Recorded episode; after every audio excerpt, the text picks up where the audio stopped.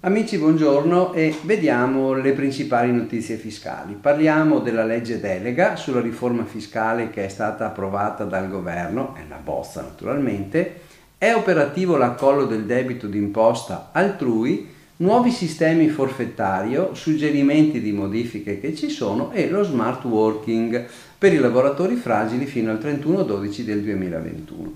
Intanto riforma fiscale. Mm, il governo ha approvato una bozza di legge delega il 5 ottobre nel Consiglio dei Ministri per la riforma di questo sistema fiscale. Si prevede di eh, provare a ridurre il cuneo fiscale con una revisione dell'IRPEF, una semplificazione dell'IREP, dell'IRES, verrebbe abbandonata l'IRAP e revisionate le, addi- le addizionali oltre che riorganizzato in cinque anni il sistema del catasto, che è il tema che più è stato controverso. Come sapete si tratta di una legge generale che andrà poi riempita di contenuti, i cosiddetti decreti delegati, che andranno emanati entro i 18 mesi successivi. E in particolare per la revisione IRPEF la legge intende promuovere l'attività imprenditoriale e l'emersione degli imponibili, attraverso alcuni eh, filoni che sono il rispetto della progressività, la graduale riduzione delle aliquote medie, riguardo all'IRES poi la delega dovrà garantire anche una coerenza con l'IRES e pervenire ad una applicazione di un'unica aliquota proporzionale di tassazione. Viene previsto il rafforzamento del processo di avvicinamento tra valori civilistici e fiscali, anche riguardo alla disciplina degli ammortamenti, i decreti delegati revisioneranno le variazioni in aumento e in diminuzione apportate all'utile o alla perdita risultanti dal conto economico per determinare il reddito imponibile. In materia di IVA, la legge delega prevede la semplificazione e la razionalizzazione del numero e dei livelli delle aliquote e il contrasto all'erosione ed evasione. Per quanto riguarda poi la tassazione indiretta su produzione e consumi di prodotti energetici, il sistema verrà ancora revisionato per contribuire alla riduzione progressiva delle emissioni di gas e alla promozione di fonti energetiche rinnovabili. Da ultimo, sulla riforma del catasto, il presidente Draghi ha precisato che si tratta di una riformulazione. Le rendite resteranno invariate e non cambierà l'imposizione fiscale. Si prevedono dunque da una parte la modifica del sistema di rilevazione catastale degli immobili con strumenti specifici per facilitare l'individuazione degli immobili anche non censiti, si guarda anche agli strumenti più moderni, o che non rispettano la reale consistenza tra l'accatastato e il reale. Dall'altra parte prevede l'integrazione delle informazioni presenti nel catasto dei fabbricati in tutto il territorio nazionale, da rendere disponibile al 1 gennaio 2026. Vedremo quale sarà l'evoluzione di questa che si ehm, presenta come una riforma veramente corposa da assimilare alle riforme del passato. Vedremo.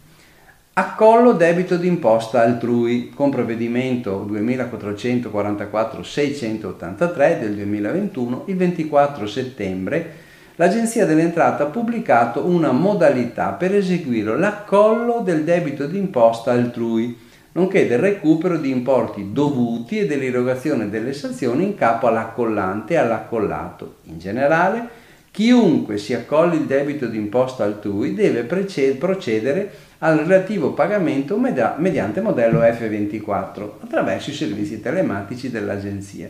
Non è permessa la compensazione. In sede di compilazione andrà utilizzato il codice tributo 80 denominato accollante del debito d'imposta.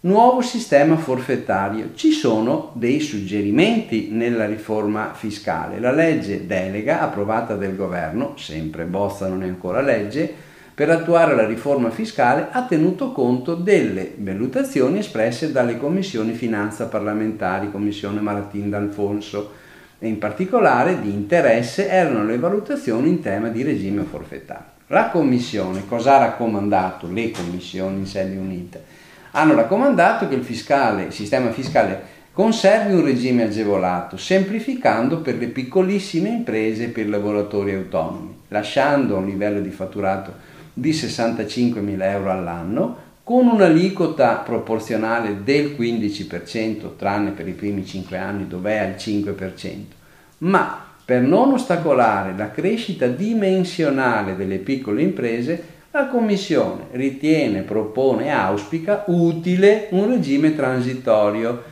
che accompagni il contribuente al regime ordinario, quindi non più appena si, appena si superano i 65.000 euro si passa al regime ordinario, ma propone l'introduzione di un regime opzionale nei due periodi di imposta successivi con un'aliquota che aumenterebbe dal 15 al 20% e dal 5 al 10%, a condizione però che in ciascuno di questi due periodi il contribuente dichiari un volume d'affari sì aumentato, ma non del 10%, di almeno il 10%.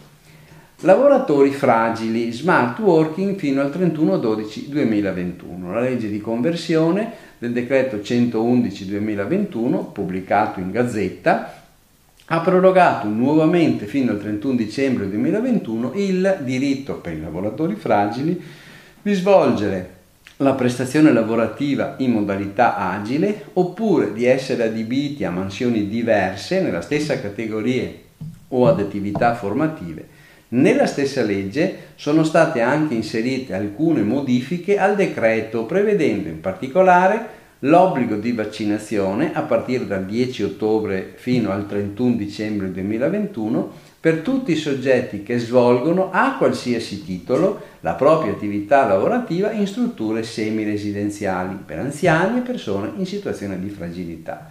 Durante, durate diversificate anche per i tamponi. Il test antigenico rapido, se negativo, ha validità 48 ore dall'esecuzione, mentre il test molecolare, sempre se negativo, ha validità 72 ore dall'esecuzione. Bene, vi auguro buon lavoro e buona settimana.